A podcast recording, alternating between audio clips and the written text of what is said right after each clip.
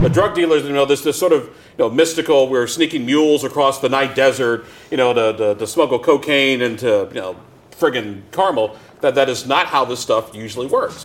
Stay tuned. That's just part of what's ahead in our bonus content following this week's edition of In Focus. Exploring the issues that matter most in Indiana. This is In Focus with Dan Spieler. And we will have a national emergency, and we will then be sued. More dramatic days in Washington as Congress finally strikes a deal, but now there's more controversy and potential legal challenges to the president's declaration of a national emergency, with Indiana's two Republican senators seemingly split over what should happen next. We start with my conversation Thursday with Senator Todd Young. Do you regret the way all of this played out? A lengthy shutdown, now finally a deal. Could all this have been prevented? Yeah, it could have been prevented. Unfortunately, uh, this situation, like too many others in Washington, became politicized. Before last election, there was a near bipartisan consensus around the idea uh, that we needed to address the problem of narco trafficking and human trafficking on our southern border. That has always included, going back uh, decades really, uh, some physical barriers uh, between our southern border uh, and the United uh, States. so, um, you know, I experienced this situation firsthand in the U.S. Marine Corps back in the 90s. Bill Clinton was commander in chief. I was uh, down there training in the Arizona area, and there was narco trafficking and human trafficking in the greater Yuma, Arizona region. Uh, subsequently, during George W. Bush's uh, presidency, a physical barrier was erected, and over about a 10 year period, trafficking went down 95%. So we know that uh, walls or barriers work. Um, any fair minded person who looks at this objectively thinks that should be part of the package. I'm glad it now is. I'm glad, glad the government apparently will be open. Perhaps we can move on to getting more good judges confirmed and growing this economy as we've been doing over the last couple of years. But again, this is only a portion of the wall money the president had been hoping for. Do, do you think he will seek more money for the wall? And if that comes in the form of an emergency declaration. Is that something you'd support? Well, we've authorized more money for the wall. Uh, in past years. This is something that Chuck Schumer has supported. This is something that uh, so many prominent Democrats and Republicans alike have supported. So, of course, I'd support additional funding. And uh, any funding legislation, of course, has to be consistent with the Constitution. That's always been my threshold. That will continue to be my threshold. Okay. I also want to ask about William Barr's confirmation vote to be the next Attorney General. What kind of AG do you think he will be? And are you convinced he will lead the Justice Department uh, with integrity and with independence? Well, no one called into question, to my knowledge, his integrity or independence when he served as Attorney General under President George H.W. Bush a number of years ago. He comported himself uh, as a statesman in a dignified, public spirited way. He demonstrated he has knowledge of the law and the ability to manage personnel. And um, that's why I intend to support uh, his uh, nomination to uh, vote to confirm him and get him in place as soon as possible. Should Barr make the findings of the Mueller probe public? So he's been he was asked in, over the course of the his confirmation hearing uh, related sort of variants of that question, and it's unclear what a report will look like right? You know, a report uh, may not be compiled together in one neat and tidy document. There may well be a, a, lot of confidential material in there that can't be publicly released. It would be my expectation that whatever can be released um, will be released, and, and that sounds like the right approach to me.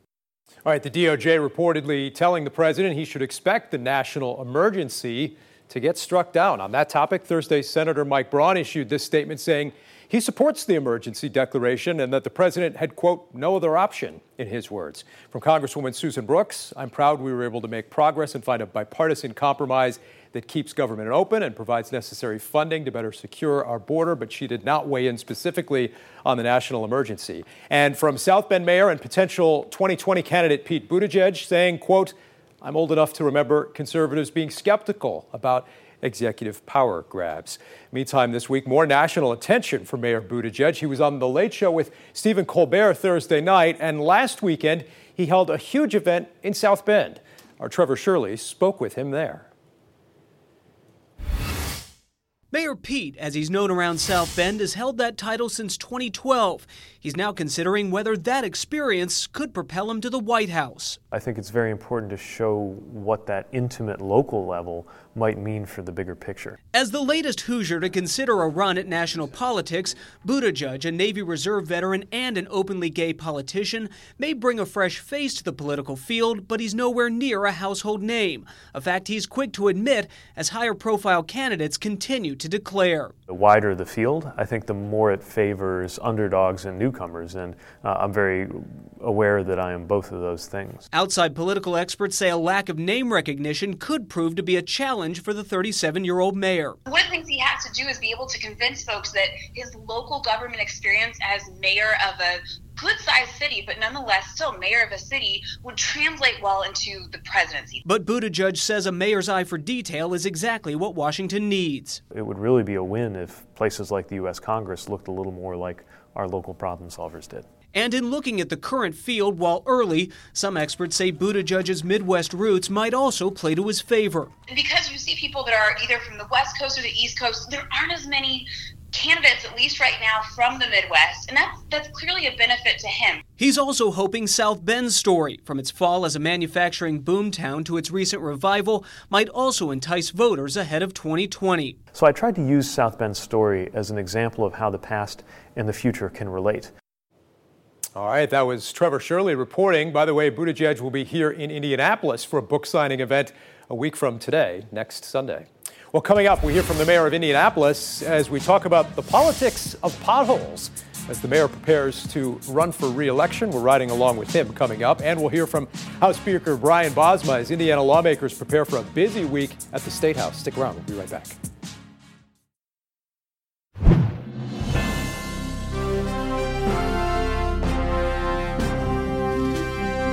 Okay, time now to bring in our panel. Vice Chair of the 2016 Indiana Trump campaign, Tony Samuel, former state lawmaker Christina Hale, conservative blogger and radio host Abdul Hakim Shabazz, and former communications director for the Indiana Democrats, Jennifer Wagner. Jennifer, I'll start with you as we talk about this wild week in Washington, the deal in Congress, the national emergency, and now the reaction to it. Yeah, I think anytime you see the reaction split within the Republican Party, I know that's kind of become a thing that we're getting used to, but you've got conservatives who are worried about an overreach of, of power, um, and I think you've got the president himself hedging.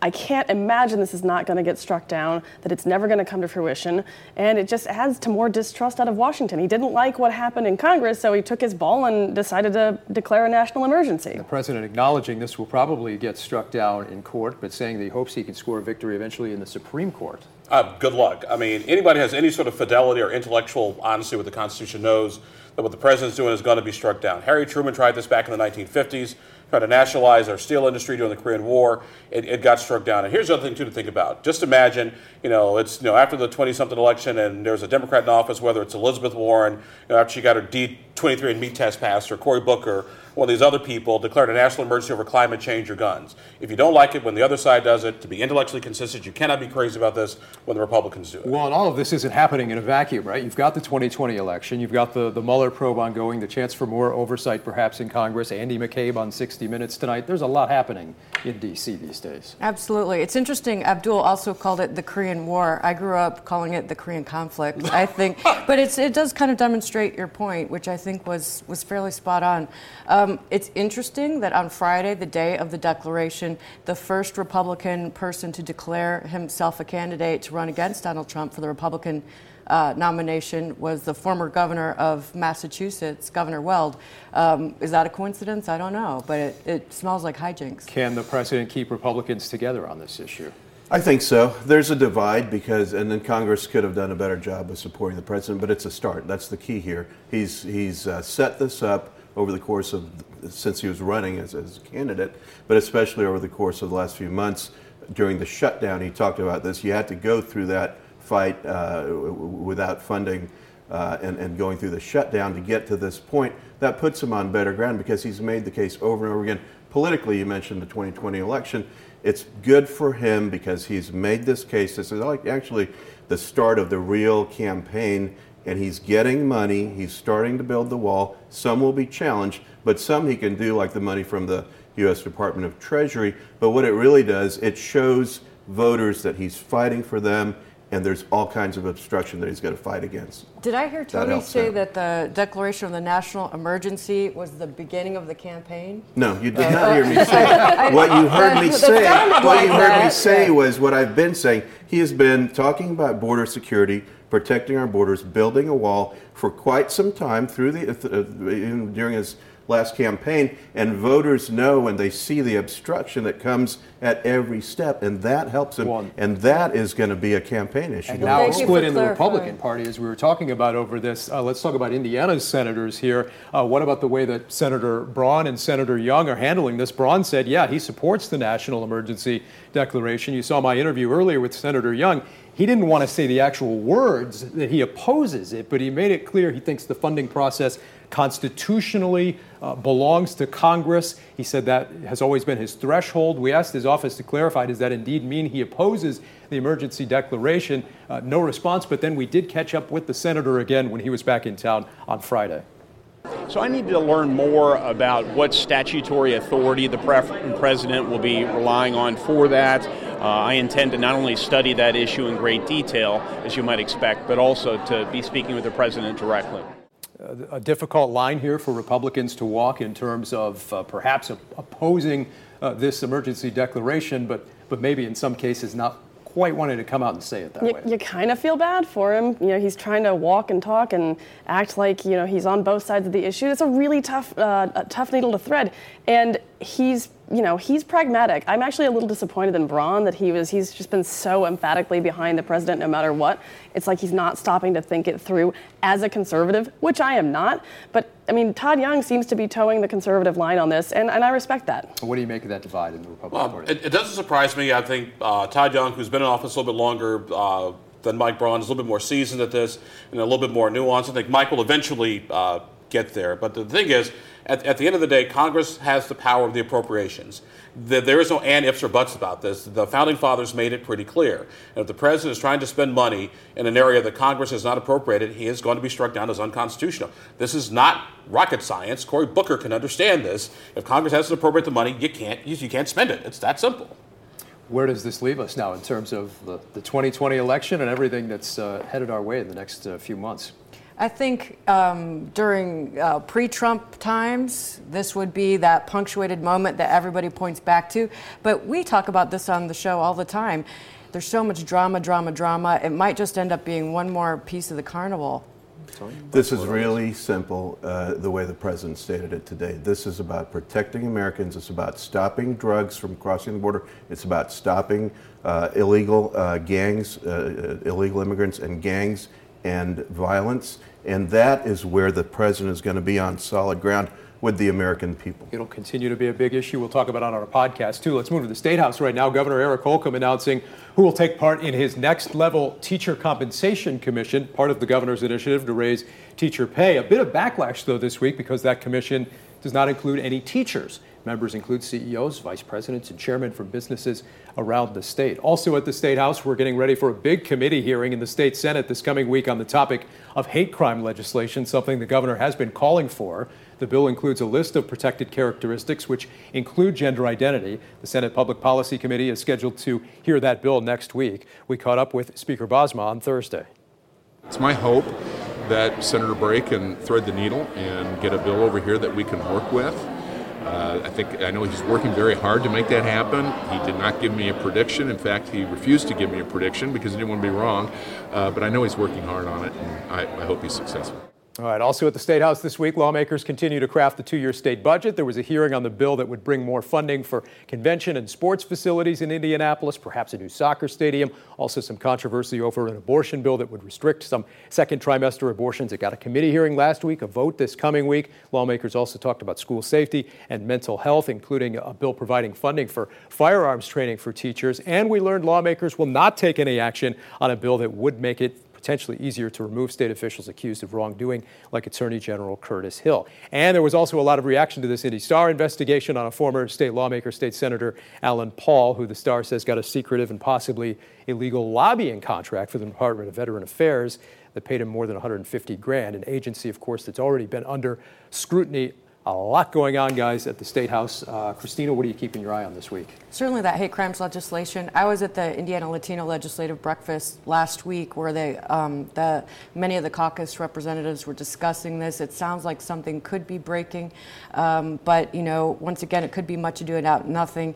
Bills are getting ready to shift from house to house, and so it's time yeah. to hustle. Speaker Bosma, they're saying, oh, I hope the Senate can get this done. Send it my way. Yeah, I was actually uh, there when the Speaker uh, made his comments. Uh, the, if you are a supporter of the hate crimes legislation as it is in the Senate, the, the good news is is that most of the people on the Public Policy Committee voted for it the last go around. It actually did get out of the Senate. It's the House where uh, things were a bit of an issue. So if anybody's looking for a, a hope or ray of light, that's what you look for. I frankly am keeping an eye on the, on the teacher pay issue to see if lawmakers do the one thing that doesn't seem like anybody wants to do, which is mandate any new money go toward teacher pay because that is the only way you're going to put more money in the pockets of teachers if they're a mandate. We'll see what happens. We got to leave it there. Coming up next this Sunday in Focus, we're one on one with Mayor Joe Hogsett. Driving city streets, talking about the pothole problem in Indy and the race for mayor this fall. That's coming up. So this is Kennedy, obviously, um, in 60.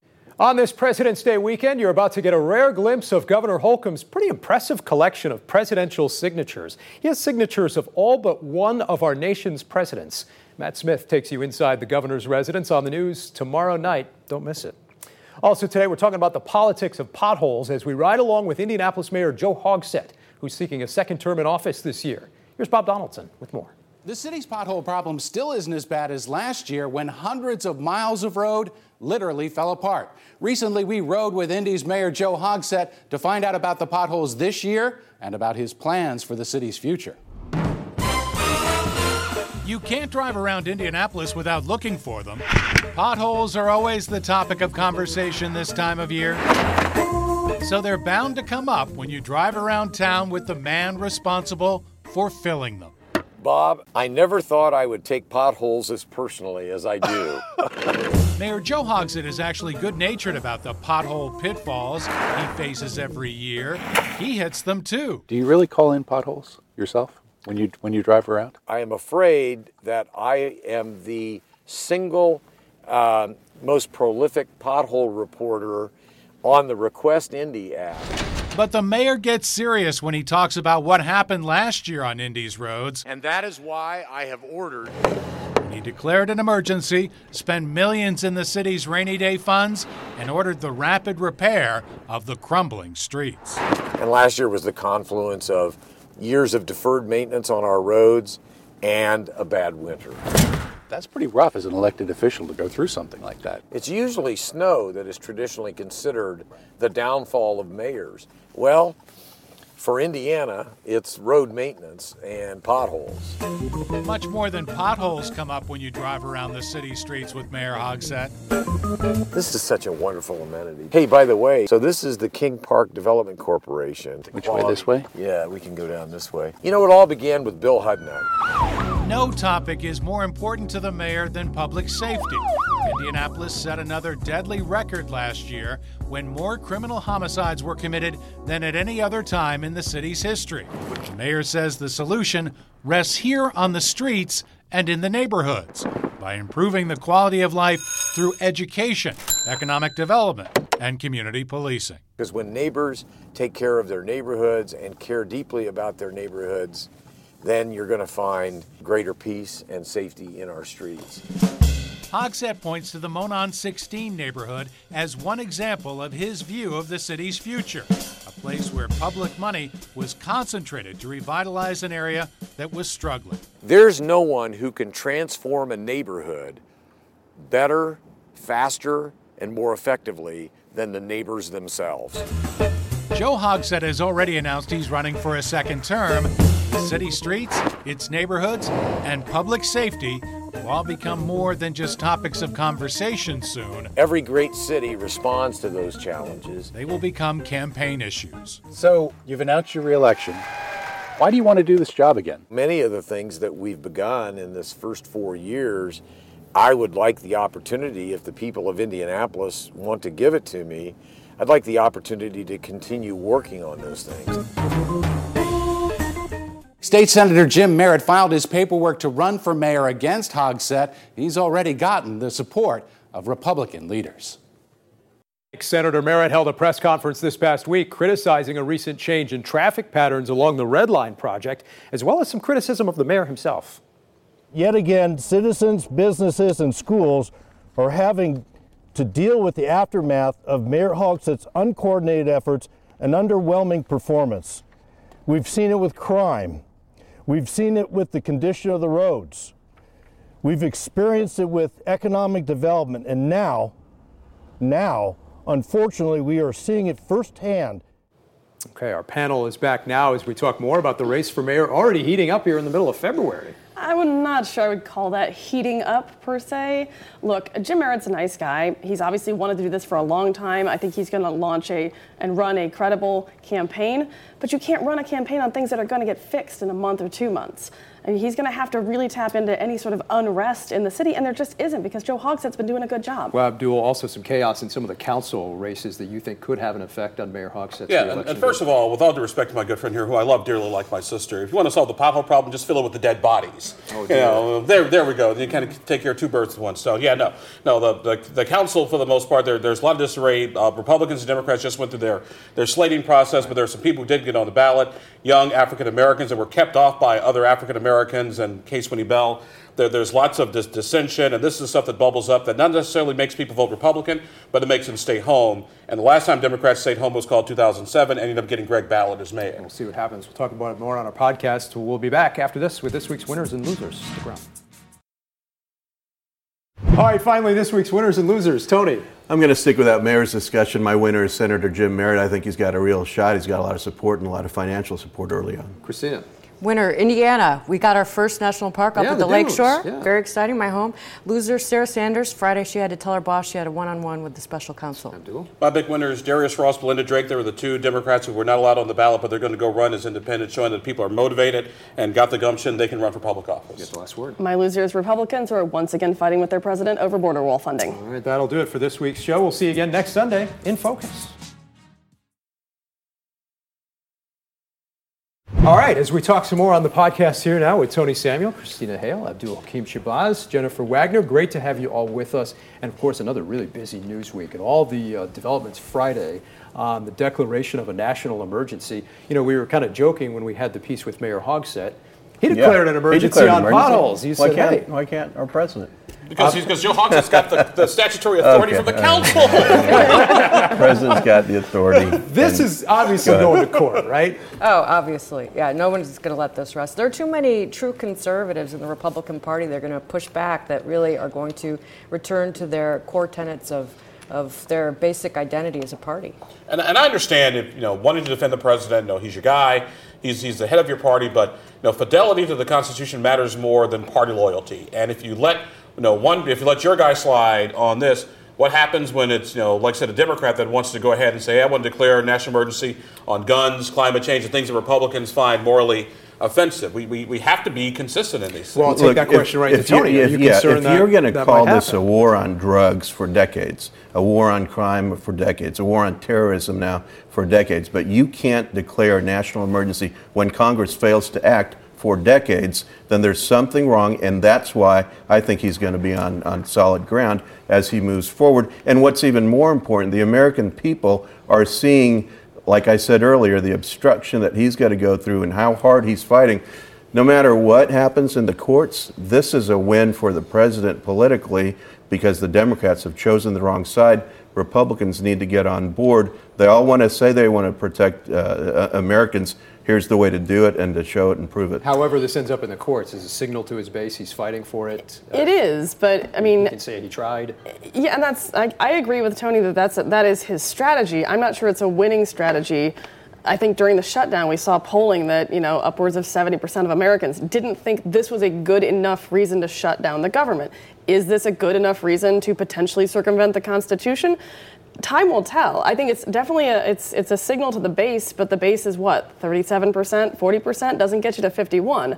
And you know, I, I Abdul, we've probably been friends for as long as we have because I agree with you. If you're going on that particular this On that particular issue, episode. I have to Well, all right, just making sure. not a carte agreement. But yeah, you have to be consistent, and this drives me nuts with my own party. It's you know, look, if you're going to apply this standard to Republicans, you have to live and die by it as Democrats. And if you don't want this to happen under Trump, you don't want it to happen under a Democratic president. So it doesn't seem like that's that hard of a standard to live by. But my gosh, it, it, it seems to be in Washington. And, see, and, the, and the thing is to keep in mind too when we talk about uh, you know the whole drug issue. You know, Donald Trump's own DEA will, will tell you in any published report most of the illegal drugs that come to this country come through regular ports of entry. They're hidden. There was crates. just a large drug bust at, Right. at one That, that, yeah, they just found out about all the fentanyl. They, how they find it? Just through regular ports of entry. The, the drug dealers, you know, this, this sort of you know, mystical, we're sneaking mules across the night desert, you know, to, to, to smuggle cocaine into, you know, friggin' Carmel. That, that is not how this stuff usually works. I mean, if you, if you want to do that, want to do it right, I, I will give Tony, you know, Paul, you do need to shut parts of the border where you can. But true border security,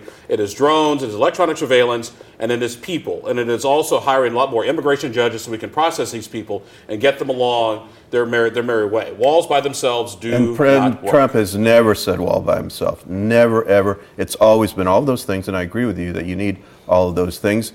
And you're also talking about crime from uh, gang members that are coming across, and that's how they're getting across the border. Well, uh, the evidence is really very clear, and as is common sense. You know, the Thank- government, not on that topic.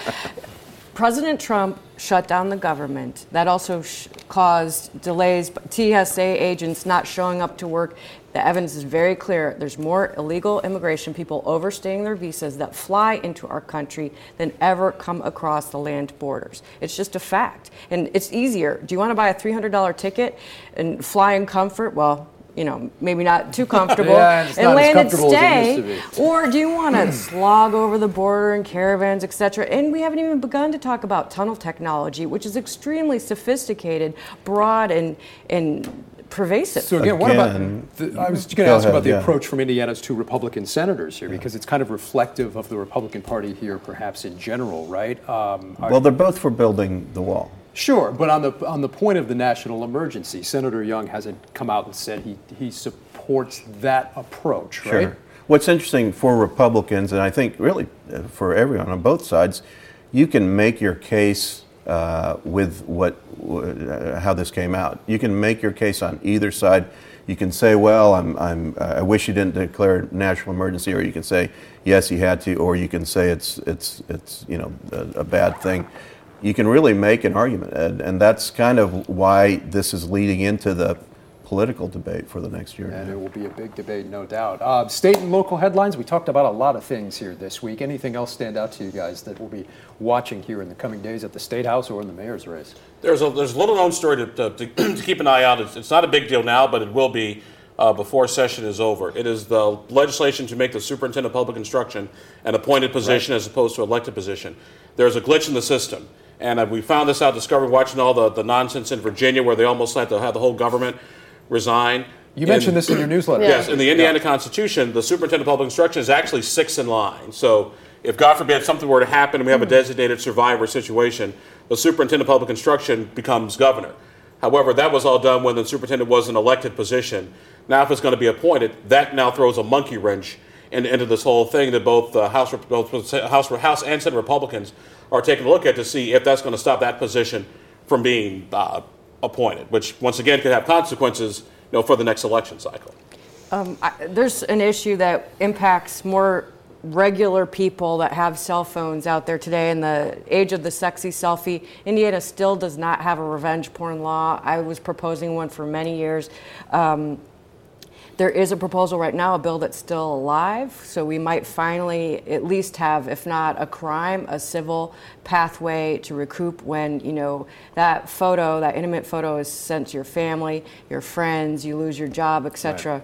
Um, but it's beyond time. And to piggyback, piggyback on uh, Christine's uh, thing, I think I think it's a much better chance of being a civil offense than a crime because the person who did, when you guys were doing whatever, you did share the you did share the information. It wasn't illegally uh, obtained. So Not to go into too much detail. lowering up this Not to go into too much detail, but I Uh, will say I had a constituent was married to a man for 27 years. They took intimate photos while they were married, got divorced. Yes, he sent the photos to her, uh, to her employer, to her family. Mm. But what this guy liked to do was put the photo on Craigslist or Backpage with her phone number or home address when he could find it, to um, encourage people trying to solicit commercial sex, hire her as a prostitute. It really put Now, her. see, to me, that's now, see, to me, that's a pretty clear evidence that that's a crime because solicitation. yeah, solicitation. Well, it never said solicitation. It was her photo and a phone number. You can imagine what would happen. Yeah. And it was Trixie, and she was in danger because so, of it. So obviously, a lot of these bills coming up to the deadline here near the halfway yeah. point. Well, and I might just add um, on a lighter note. Uh, A less sexy note. close- Hey, after 27 years, if you still want to look at each other, There's hey. uh, there's a kind of a sleeper issue that uh, an issue that's near and dear to both Christina's and my uh, heart. It's uh, a film and media production rebate, an incentive to lure more Yeah. movie making, Seen television show making. Uh, past, that yeah. There was a hearing in the Ways and Means Yeah. Committee uh, of, of Yeah. Monday uh, of this week on Monday, and Angelo Pizzo, the the writer, director, creator of uh, Hoosiers and Rudy, uh, testified along with others, and they did a great job getting the message across. And uh, a lot of support, I think, is growing for that. In the true spirit of bipartisanism or nonpartisanism or just friendship, um, you know, I lost my seat. I wasn't able to be there. I've authored that. I've been working on that for 20 years, even before I was in office. And when I walked away, what's the phone call I made was to Tony to say, hey, you would go. you pick up this baton and run with it? And he's from his. With his superpowers uh, in his field of business, he's been doing Bipartisan tremendously. analysts coming together, right? Thank you for And that. thank you Uh, for- anything you. else I to keep an eye appreciate on? it. Obviously, people, uh, just regular everyday people and drivers do talk about those potholes. They sure do, but like I said on the show, I just don't think this this is an issue that happens every single year. The mayor himself in the in the ride along said, you know, last year last year everything fell to pieces. We're better off than we were last year.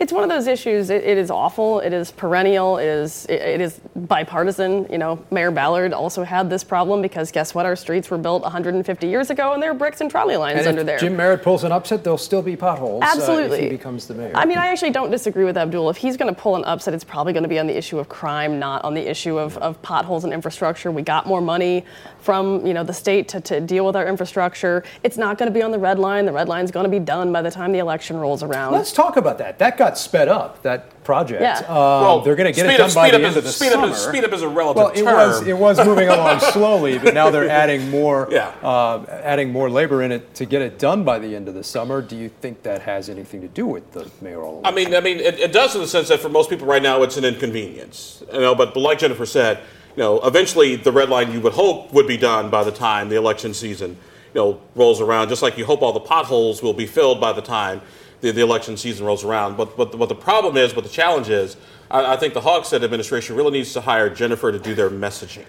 I really do because when they because when they, when they say, look, we filled. 4,000 potholes. Well, you didn't fill mine. I know on my way to work, I still see them. So I don't know necessarily if that's the way you want to do it. And we've all seen the big, you know, internet meme of red dots, you know, sort of all over the city of Indianapolis. I mean, we I show understand- the red dots on the news. yeah, yeah. I- every I, night I understand you want to let people yeah. know where the potholes are, but why don't you just put a big splat of red paint, you know, splat in the middle of Indianapolis and, and be done with it? I, I kind of wonder what my friends in the Hogsett administration are, are thinking if this is their strategy, because this is the exact same thing I saw, you know, 10, 12 years ago with Bart Peterson in 2006 2007. The New York Times this week referred to Indianapolis as one giant pothole.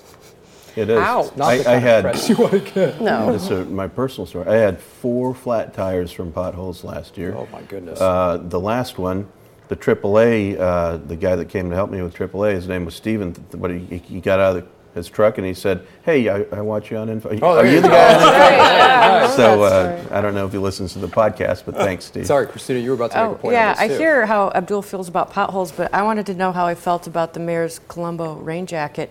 Should he continue to wear that through the campaign, or should he toss it out like his old campaign sneakers? Um, I just think he should Oh, probably the just wear probably that's just wear right. one, probably just one of those red vests so he can get, actually fill the potholes as he's driving. There you go. Guys, thank you so much. We appreciate it. We'll do it again next week. And be sure to tune in every Sunday for this week's edition of In Focus.